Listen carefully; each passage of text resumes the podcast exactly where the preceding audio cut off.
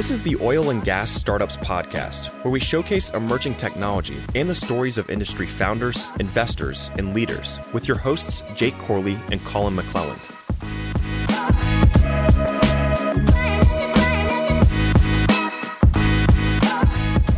What's going on, guys? Welcome to another week of Oil and Gas Startups. Taking this one, solo today. It's just your guy, Colin, Frack Slap. I know you guys get disappointed when we don't have Jake on the show, but I have a great guest today. I got Ariana Caruth, CEO of PWS. How are you doing today? Great. It's it's great to be here. Good. Thanks so much for having me. Ariana told me that she uh, has an extensive background in broadcasting. So I'm about to put her podcasting skills to the test Oh, and goodness. see how, how good are you really. No. Well, I'm, I'm a bit rusty, I think. So. I can already tell that you're more comfortable than most people. Okay. Like some people get in here and they're kind of Yeah. rigid and, Yeah. and stiff until we get going. Sometimes I have to bust out the whiskey to loosen. well, I was going to little bit. say, y'all did offer whiskey. Yeah. when I walked in, Yeah, so- most people don't want whiskey at 10 o'clock in the morning when they're that's a bit recording rough, podcasts. so, okay, I love podcasts like this because PWS, I have no idea what y'all do. You know, I looked up on LinkedIn real Mhm. quick. You know, I saw some things about. Fulfill 4.0. I don't even know what that means. So, I'm sure we're going to have a great conversation here. But why don't you give me the high level? What is Okay. PWS? So we're an international products company operating in oil and gas. We are focused on what we have trademarked as our CNIT technology, carbon negative impact tooling.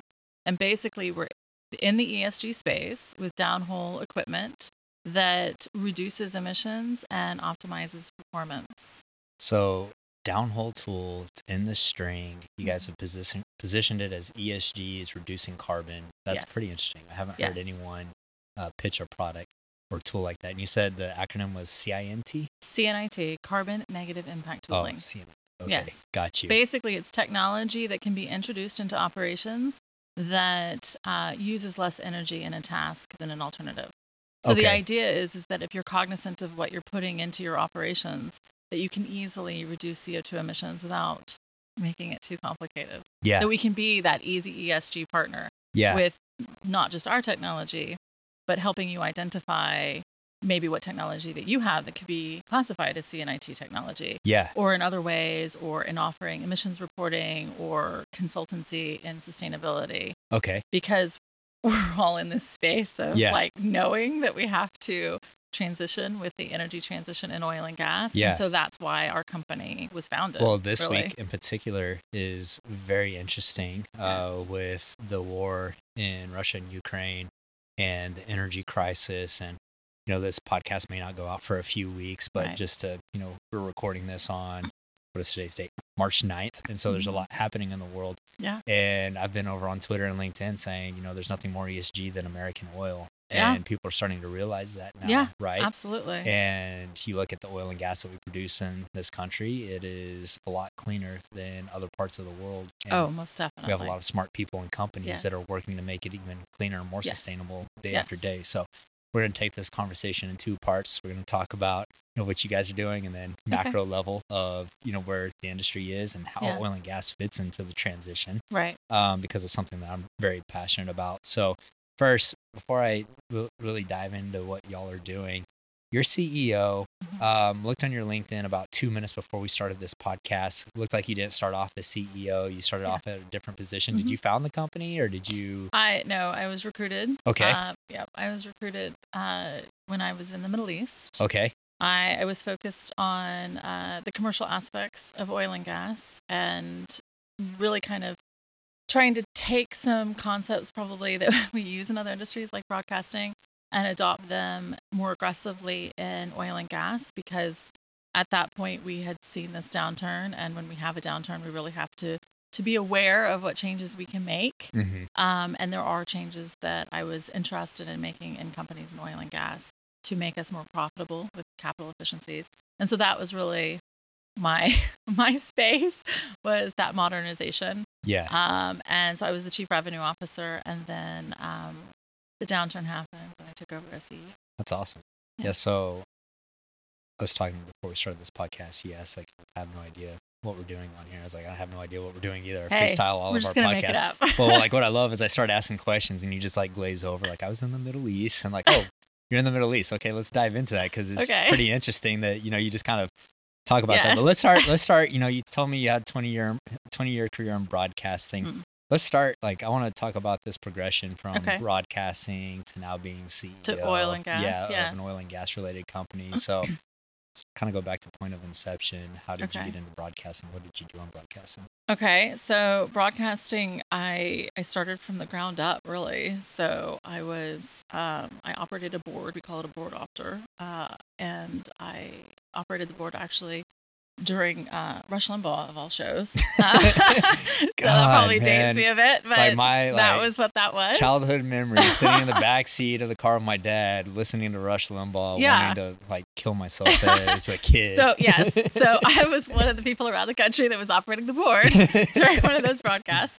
Um, and I got my feet wet, uh, really on the operations side, and then uh, tried my hat and what it was like to be behind the mic in an entertainment space, and then quickly realized that uh, all the behind the scenes of how the company is run and how we make money and advertising and marketing became my passion. And I spent a lot of time in that space with uh, sales, sales teams, sales enablement, uh, and everything that was acutely tied to the revenue of the company. yeah Um, my career grew from, I think at one point I was like a promotions director, and then I became a vice president and ran the company.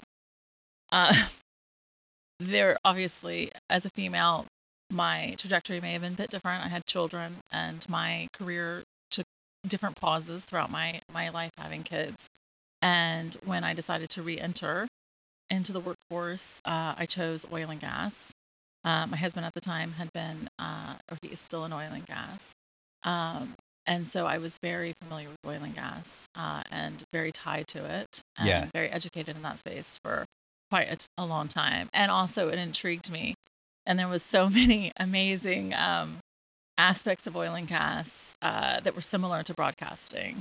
You know, this this fiery attitude of like we can do anything and you know the the innovation but also it's it's a fun industry and it gets in your blood the same way broadcasting does. So i re-entered the the workforce and actually re-entered in that sales space uh, in uh, oil and gas and that just grew in from you know a sales space just commercially focused and marketing focused and and that I love that. like I love hearing stories like yours where people have built up successful careers outside of oil and gas and then some way or another they find their way into oil and gas and they end up loving it. And it's always a sense like it gets in your veins and It like, does. it's, It's- just so yes. contagious. Something about It it. is Yeah. contagious. Yes, it is absolutely contagious. And then it's also one of those industries that you can just believe in. I mean, there are so many amazing people in oil and gas. It's fun to hang out with people in oil and Yeah. gas. I mean, I send my son to a, a school where everyone is oil and gas. I mean, it's it's a great comfort space and um, i was an expat in oil and gas and you you just yeah it definitely does get in your blood yeah. So what did your husband do in oil and gas? uh, his focus has been um, subsea Okay, Yeah. awesome. So is that why were you over um, Yeah. overseas Yeah. uh, for his job? So Yeah. In Middle East, where did y'all live at? The oh Middle actually East? we lived in norway oh, you lived in Norway. Yeah, oh, okay, cool. That's i was cool. in Mil- the the middle east professionally with uh, a company that i was employed with oh, got you, years, got you. Yeah. Yeah. that's always. So I joined this company in venture in 2014, and it's promised the world. It's like gonna be traveling all over the yes world. we're running always expandable promised case, that yeah, making all this money, and then 2014 downturn hit, Mhm. and yes I never got yes. I got a ton of good experience. Still got to go deep water Gulf of Mexico, North Right. Slope of Alaska, everywhere around the U.S. yeah. But never got to go spend time in the Middle East or, Yeah. um, uh, you know, just anywhere in the world. And so I'm always jealous when people get Yeah. to have that experience. But I also love like hearing your story of re-entering the workforce after becoming a mother. And yeah you know, I have three kids myself and see Mm-hmm. the hardships that parents go through uh, when dealing with that. Do think it's funny that you're like, okay, I just went through this uh, challenging time of being a mother. Now I'm gonna go get an oil and gas. Like put some additional stress on you. you know? so, uh, but anyways, that that's really interesting. And so let's talk about the technology that you guys are implementing. And um, you know, I come from a drilling background, Okay. drilled and completed lots of wells Okay. in, in my life. And so I always like talking about downhole technology. Mhm. Like I said, this is the first time I've heard something um, positioned as, hey, this is downhole technology that's going to Save energy. it's going to save energy Yeah. and reduce uh, carbon emissions. So, walk me through that part. What is the technology? Like, I'm Okay. a 10 year old that has no drilling background.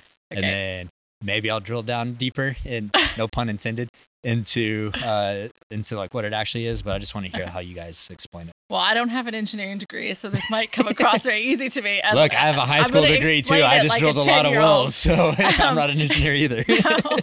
So, um, we have uh, what what we've trademarked as uh, Zoom technology for uh, drilling. It's the Zoom DX, and basically it is lateral wave technology. It is in the vibratory technology space, that bucket, but we are in the string.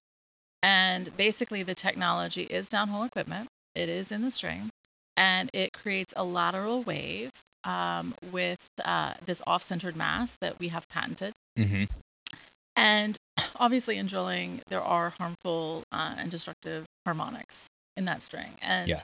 and when that happens, all sorts of chaos happens in the drilling process. And part of that is like high stick slip. Your ROP is is is is suffering, and Mhm. those are things that you don't want to have. It doesn't make it Yeah, effective drilling to drill, operation right? becomes more inefficient, right? Exactly. Yeah. So we increase that efficiency and save on drilling time by basically going in with this lateral wave that kind of think of it as like noise canceling headphones. It cancels out the unwanted harmonics Mm-hmm. and so then it steadies the state of the string. And when the string then is steady, then you have more effective on bottom time. And so your ROP is increased. And what we have seen then is we're really eliminating stick slip issues to background levels. So obviously, our technology um, is used um, in you know extended reach drilling, uh, Mhm. horizontal. Um, we are often compared to technology like the agitator. That's an axial vibration tool, so we are different. Um, we are patented, but also our technology is not in the BHA; it's in the string. Yeah. It was um, invented by uh, a colleague of mine, Michael Blakely, and he was a drilling engineer for quite some time. And so, I think that it, what is so great about our industry is that we have these these innovators uh, in the industry who were on the job and they're frustrated for a lot of reasons Yeah. and they are inventing technology in their in their headspace of how can we do this better yeah. and i think that our strategy with this is that there is a lot of focus on the bha and the bha is just actually a small portion your string can be like what like three miles long or Yeah. something Yeah. crazy right You're talking 10 to 20,000 feet of pipe. there's a lot that is happening in the string. But Yeah. Our focus is so much on the BHA, and it it doesn't have to be about changing your bit. I think that having a good bit on your BHA is important, yes. Yeah. But there are other things that are happening that are just as important. And so if you adopt Yeah. the the the zoom into uh, the string, and you know cancel out these unwanted harmonics and have more effective drilling, you are saving time drilling. Yeah. Now, how we calculate that out then is, you know, when you're saving all that time, you're also saving on diesel fuel. And Mhm. if we only take the diesel fuel savings alone, we are saving a considerable amount of, of energy, CO2, but also cost Yeah. for the client. yeah. Well, first, uh, I think you speak really well to the product for not being an engineer. Not an you definitely engineer. throw out the technical terms, and I'm like, hey, that all makes sense in the sentence. Um, so, yeah, I think you need to give yourself more credit for being able to speak to the uh, engineering and the value proposition of the product. But um, no, I think that's actually a really good point of how much focus we put on the BHA and a drill string, but we don't really focus on, hey, we've got two miles of pipe behind the BHA. Surely there's things that we can do uh, Right. to increase efficiency there. And then that leads to the point of increasing efficiency in the drilling operation. Like, you know, let's think about this. You have to change out tools, right? And you have Mhm. to make a bit trip, or Mhm. uh, uh, you know, you got to change out a um, motor, a motor, or um, MWD tools, whatever it may Right. be. How much energy does it take, and how much time loss does it take to make that bit trip and lose time from drilling, right? Right. And so if you start looking at, okay, how can we stay in the hole longer? In y'all's case, how can we eliminate these unwanted harmonics? Um, it starts the efficiencies start backing up. To your point, hey, diesel usage Right. goes down. That's Yeah. a very easy one to quantify, right? Um, just there's probably five to ten other things that become more efficient and overall reduce a Right. uh, carbon footprint, and so that's actually really interesting to me. Well, we're also saving then too because these harmonics can be so destructive in operations. They're damaging other tools. Yeah. So there are cost implications. Yeah. But then also, I mean, if you're really going to scope it out, then there are sustainability, you know, impacts as well. Because Yeah. when you are then Yeah. replacing a tool, then what happens to that tool? What what's happening in the recycling of that tool? I mean, we're we're basically extending the life of everything downhole, or the most part, a lot of different things downhole when they're Yeah. not being destroyed. Well, that's what I had a really popular Twitter thread. I think it was last year, and part of that thread was I think some of the most interesting energy tech over the next ten years is actually in the oil and gas space Mm. because not only does it affect um, sustainability and make the industry cleaner, but a lot of it also has economic positive economic impact for the operators too. And so if you can hit this intersection of hey, this will save you money, but also makes you more sustainable and gets you points on your ESG score. Yes. It's a fucking no brainer no, for no, companies, right? totally. So, yeah. yeah, that's um, but that's kind of what I was I was alluding to is that you have these negative harmonics which are go- going to have wear and tear on Mhm. tools in your BHA. So now you're having to pull. Yeah. And overall, um, it can save a company time and money and reduce uh, carbon emissions as Yeah. well. So I love technology that kind of hits at that intersection. It's really exciting. and it's simple okay so like you know i think that the best innovations that our industry is going to see moving forward is also like let's not overcomplicate things Mhm. like things can be simple and our tool is patented. It is it i mean obviously i'm going to only say good things about it but what i also love about it is that it's simple. This isn't something that um, it doesn't have you know a complicated internal system that could break but also the servicing on it is really easy. It doesn't Yeah. have to be serviced you know but every five to six runs. So i think that it's it's taking innovation in our industry and then going okay how can we ma- make it more simple more user friendly and also something that is so robust we don't Yeah. really have to think about changing it out and that's why also i love oil and gas so much in the technology we're not creating fragile text technology you Yeah. know it's It's the stuff that's getting pounded down Exactly. hole, yeah, miles below the Earth's surface. absolutely So hearing you talk, it sounds like it's you know I haven't seen tools, I don't know what it looks like, but it sounds a like big it's pipe like everything yeah, it sounds like it's done. It sounds like it, yeah, It's a big pipe. Have a pretty good pretty good pipe. idea of what it would look like, but um, sounds like it may be dummy iron, like it doesn't have a lot of internal um, uh, mechanics to it. So No, it sounds like it's it's- simple. it's got subs on either side. I mean, it, it's a long Yeah. pipe. Yeah. The, the magic is in the internal component that is patented. Yeah, got you. Yeah. Um, I also like the point that you brought up of engineers in this industry that continuously see Mm-hmm. problems in their day-to-day operations, and they're smart people, right? So Yeah, they look at okay, how can I fix that problem? And that's one of the coolest things about oil and gas to me is that you have people that have the capability to figure out those problems. And we've only been drilling horizontal wells for, you know, really commercially for a decade. Mhm. And so we're still in the infancy of Yep. horizontal drilling, and then you see what's happening in um, geothermal. You know, they're Mhm. taking applications and knowledge from oil and gas and what we've been able to do with horizontal drilling. And so I think that's super cool that one, there's simple technology. Like there's, I don't want to call it low hanging fruit because it is Right. difficult problem. They're difficult problems to solve, but they're problems that can be solved Yes. by engineers that see them day to day and say, "Hey, I've got an idea for this," and then go commercialize it and make it a Yeah. product. So, how long has PWS been uh, been doing this? How long have y'all been? So we started, uh, and obviously the best time ever to start in oil and gas, which was 2020. Which, in my opinion, is the best time to start. Like, I, I Exactly, I believe the best businesses are built at the bottom Yes. of cycles in the dark days. Because in the darkest of days, all you can do is oil go- was all you can do is go up, $37 so- a barrel. We said, "Hey, yeah, let's keep going." um, so so yeah so we're we are a, a relatively new company um, there are advantages and disadvantages of when we started in that space i think that um, obviously the company was born out of that um, that we are in an energy transition. Mhm. Uh, when you say 4.0, that actually um, was something that we really uh, attached to when um, ADNOC made their uh, declaration that they would be part of, you know, the industrial revolution of, of you know, 4.0 with their, you know, their targets for net zero at 2030. And we started seeing all these changes, and we knew that it was coming. We wanted to build a company that was really focused on that. So the advantage is that I didn't have to take some company in a new transition and start talking about ESG when we had never talked about ESG. Our company was built on those foundations. Um, obviously, then also coming in at a time where we were all experiencing this global pandemic and a market recession, that um, some of the capital efficiency ideas that I really wanted to put forth uh, for how the company would be led were much more digestible in 2020 than they would have been in 2019 or Yeah. 2018. I mean, telling you know a sales professional that they could Zoom a call in 2018 looks totally different than it does now in 2022, yeah, right? For sure.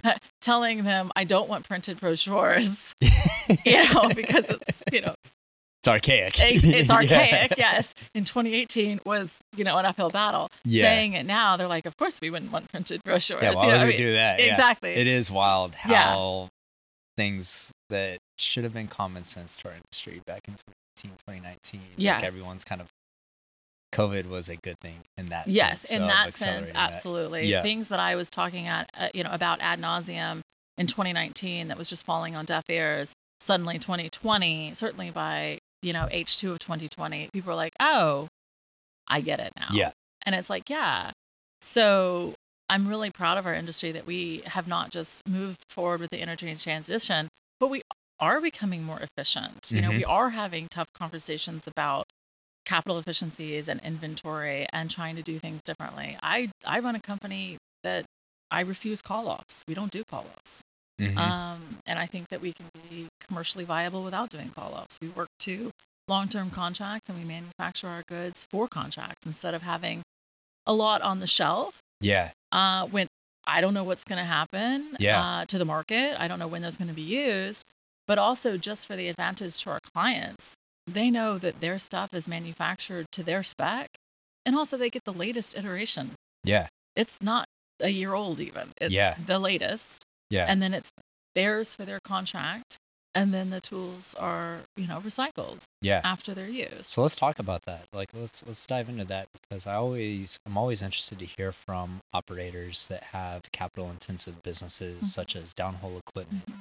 Um, it looks completely different than a business like Digital Wildcatters or software. Right. And I'm an operator. I like all businesses, and so Yeah. I like kind of digging into your mind of yeah, uh, running this business, and that's really interesting to me. You're like, hey, look, you know, we keep light inventory, we keep these things Right. on the shelves, we manufacture off of a contract basis, um, which I'm sure that comes with pros and cons as well too, because I'm sure y'all turn down, you know, some some jobs that maybe are are a one off, and we do. I'm sure yeah. you think about that. You're like, oh, that sucks. That's lost lost revenue. Yeah, but, but- you got to think yeah. about the business model and Mhm. long term sustainability of the company as well, Yeah. right? And if you had those one call offs, I mean, that's capital intensive to Right. keep all that inventory on hand. It is. So, It's also Um, a risk to the IP. Yeah. And I mean, when you're a small company and a startup, your IP is everything. yeah. So, Yeah. Yeah. So, did you guys start this company with funding? Has it been Yeah. bootstrapped? Um, you know, talk me through that a little All bit. You don't have to. You don't have to. because I do like I do sense like a little bit of resourcefulness in the way that y'all think yeah, about the most business. definitely. I think those that comes from my broadcasting days. Uh, broadcasting is not an industry. You know, oil and gas. Um, I was amazed with oil and gas and how you know gluttonous oil and gas can be. I mean, I certainly remember the heydays of oil and gas and the the amazing parties and you know just the swag and like you know just the expense accounts and It everything. gets a was little so over the amazing. top sometimes. It's so yeah. glorious. Okay, in broadcasting, that's not a thing. Okay, Yeah. in broadcasting, it's, it is like you know you have to be very resourceful.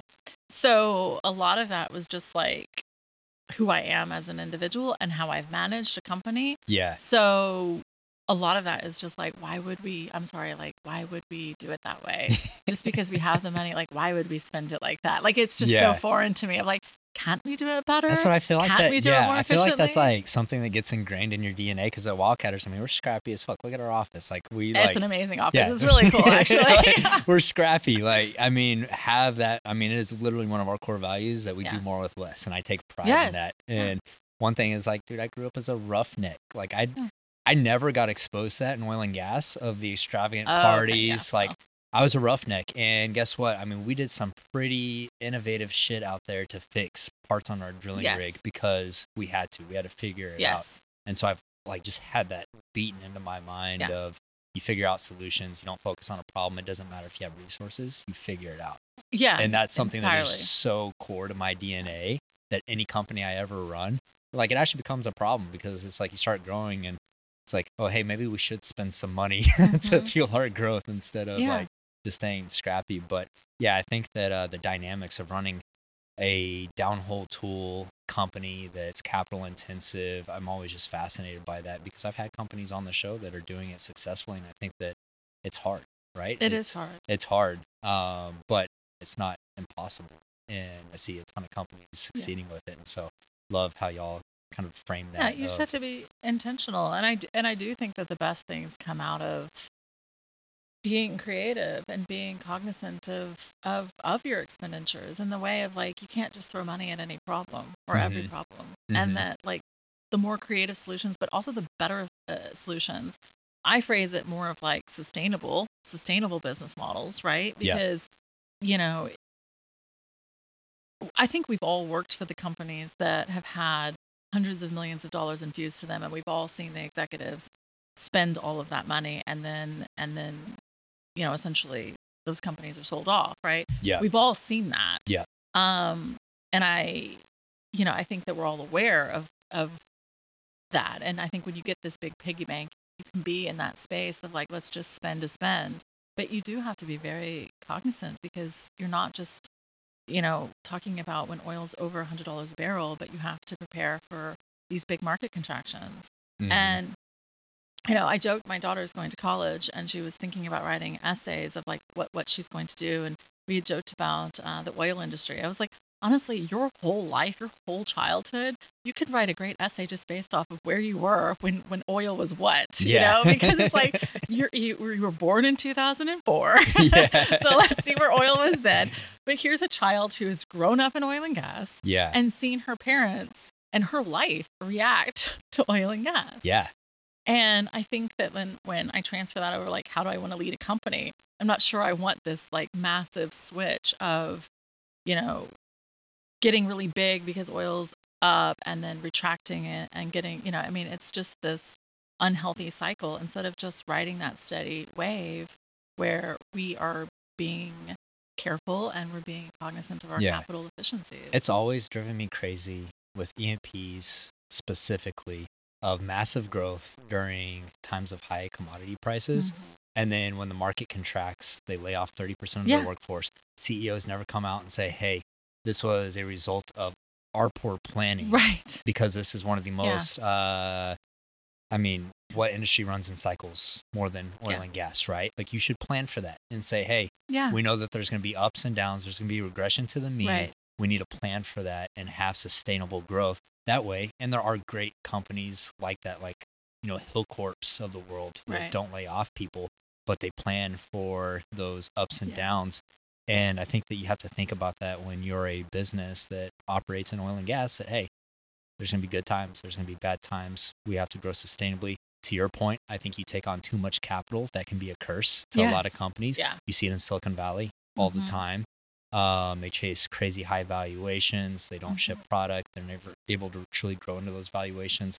They just burn through a shit ton of money because they have it Yeah, They're or never- they make a bunch of products that nobody wants that to nobody buy. wants in the first place. Yeah, but they spent millions of dollars yeah, in prototype. Yeah. I mean, like I talk to other companies and I'm like, I can't believe you spent that much Oh, I money mean, on that stuff. the like, grift. make sure the- somebody wants the it grift first. in deep tech and energy tech right now is high. Yeah. You have companies raising millions and millions of dollars. They can't get a usable product that anyone wants or that's even commercially viable. yeah, And this is a conversation for another time. but I mean, it it happens. I mean, Yeah. shipping product that works is hard when you're talking about energy tech and um yeah, I it's always a fine balance if you need the right amount of capital. And I think too much capital is a curse, but then Right. you don't want to be underfunded. And Right. so that's that's always a balancing act. Um so next question is you know, in oil and gas, one of the problems with downhole tech is that everyone wants to see pilots, and they're like, they Mm. never want to be the first, right? they're Mm, interested That's true. interested in adopting tech, but they don't want to be the first one to send your tool downhole. That's true. Um, have y'all gotten over gotten over that hump? um, yeah. to where y'all are running in wells. Definitely. And to be honest, I think a lot of that is you have to explain the technology over and over and over again. You have to make sure that, you know, you- To the point you get tired of hearing yourself Yes. talk Um, about it. to the point where you have to make sure you're not, you know, telling too much, you know, because it is your IP, but that you're, you know, convincing people. And I think also it's that risk matrix, you know, making sure that people understand that if they take that risk on you, that you're not going to embarrass them, that, um, you know, the, the, the Zoom in particular, you know, if it were to fail, it just stops running, right? Because it's it's based off flow. Mhm. So it just stops turning, it stops vibrating. It's not going to like blow up downhole. Um, so it's talking really about what the technology is, what the risk is, and then also I think a lot of it is leveraged off of individuals, pers- you know, their their reputations and oil and gas. One of the best things about oil and gas is the networks that we all have Mhm. and how we do kind of look out for each other. Yeah, Um, yeah, so, but yeah, certainly adoption is a challenge with any technology downhole. Yeah. absolutely. Yeah. I mean, getting distribution of any product is always Mhm. a challenge, right? It doesn't matter if it's downhole tech, Yeah. software, whatever it may be. Yeah. Distribution's always, always Yeah. a challenge. First, create a good product. Yep. Doesn't matter if you create a good product though if you have no distribution, though, right? And adoption. So yes, yeah. yes. But um, where do you guys are y'all operating mainly in the Permian? We actually are not in the Permian at all. Um, actually not in the Permian. no. That's interesting. okay. Um, uh, yeah. So the company never had um, a focus on the U.S. or has not yet. Okay. Obviously, 2020 was not the time of the you know time of the industry to focus on Yeah. uh, the U.S. Um, I do think that the U.S. market um, is certainly viable for the company moving forward. Uh, we're in drilling, fishing, and coil intervention, and I think you know the coil applications in particular uh, are something that definitely interests me uh, moving forward in that market space. Um, the Permian is a very specific market. Um, Yeah. And I think that some of our uh, commercial strategies work better in different parts of the world. Yeah. So for us, our focus has been on the Middle East and Asia. Okay. Cool. Yeah. Long term contracts, you know, Yeah. bigger operators, less instead of, you know, thinking about a lot of customers, few customers. Yeah. Less volume on the yeah. customer side. So to be yeah. really honest, and also to be really honest, again, I operate the company in in a specific way. So if I was to open up a U.S. market, I would be looking for a U.S. partner. Yeah. Um, Yeah. And I would be looking at licensing deals, or I would be looking at you know a revenue share opportunity in the U.S. with a company um, that had the infrastructure that we don't have. Yeah, so you'd be had looking for like an, NO, like an NOV partner those- or someone not like an. OV since they're a competitor. okay. All right, Not not an OV, OV. Sorry, you but uh, it. but yeah, I would be looking for uh, Yeah. a strong partner that shared similar values, um, that then had that infrastructure because you do need a lot of sales professionals and a lot of that input. Yeah. Uh, it, it is very much of who Yeah. you know. I love the Permian. I love hanging out in the Permian. Yeah. Um, I actually really do like Odessa and Midland. Yeah. Um, but yeah, that's what I would be looking at. Yeah. I, I well, the Permian, structure the, Permian in particular is really interesting because I remember like back in 2017, 2018, CFO of a pressure pumping uh, company, they actually shut down their operations in Midland. Mm-hmm. And they're like, we just can't compete out there because all of these small mom and pops, they go to church with their clients. Yeah. And like you have to have boots on the ground, Yeah. people there that are Yeah. in the Midland network, right? And so, yeah, I mean, that makes a lot of sense. You know, there's so many paths to growth, and one of Mhm. the best paths is through partnerships, right? And Yes. that allows you to start scaling up without having to um, increase opex Yeah. of bringing on you know, sales teams and then just the systems and processes that you need to stand up to make that it's a huge challenge. So It works well for us. Yeah. I'll be the first to say I don't know everything. so I think that sticking to your core competencies is the best. yeah, We have great tech, it's patented, yeah, and we know a lot about ESG and the energy transition. And we can certainly put the math to um, CO2 savings. yeah, But I don't have a lot of, you know, on the boots, you know, on the Yeah. ground boots, Yeah. uh, you know, these connections around the world. But, you know, we do have partners in Saudi, we do have partners in the UAE. They are well equipped. You know, our partner in the UAE has 45 years of experience. They have the facilities, they have the teams, they have, you know, they're in ADNOC's office. It's a little bit different yeah, for than sure, if I was trying to facilitate that from over here. for sure.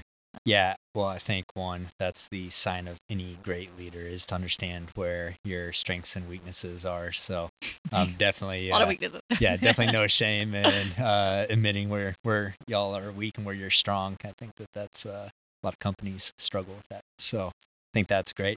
Um, okay, someone's listening to this. We have a lot of drilling engineers, completions engineers that listen to the show. Yeah. If they want to hear about this technology, what's y'all's website? Can they find out about Yeah. y'all online? Can they find you on LinkedIn? Can they Everywhere. everywhere? Even on Instagram, I think. damn, even on Yes, IG. you can so- DM. yeah. you can DM the company on on Instagram. I'm We're- sure someone this will is find a way is to the check it. 2022 oil field. We're no longer Yes. in 2018. No, so uh, that's why yeah. everyone's like, I go to events, like you have cards. I'm like, dog, I'm on Twitter. Like you can DM yeah. me on Twitter. exactly. Um, yeah, they can find us on pureworldsustainability.com or Okay. it's pws-ce.com. I meant to ask what does that stand for. So PW Pure Yeah. World Sustainability. there you go. We take sustainability quite seriously. It is in our name. cool. Uh, but yeah, we are on LinkedIn most certainly and Facebook and Instagram. All right. All right, guys. If y'all want to reach out and hear about this, I think it's pretty cool. Um, we're going to drop a link in the show notes. Uh, y'all can check out PWS online, get some more information. I mean, this conversation has been been great. I'm excited about the technology because I love stuff that's down the hole, that's simple, that lives at the intersection of uh, creating efficiencies, improving economics, and sustainability. So, if you guys want to check it out, make sure to reach out. Appreciate you coming on the show today. Thank today. you very much. Thanks. Also, she did have a background in broadcasting, tested it here, got an A plus review. So Thanks. appreciate you coming on. Thank you very much.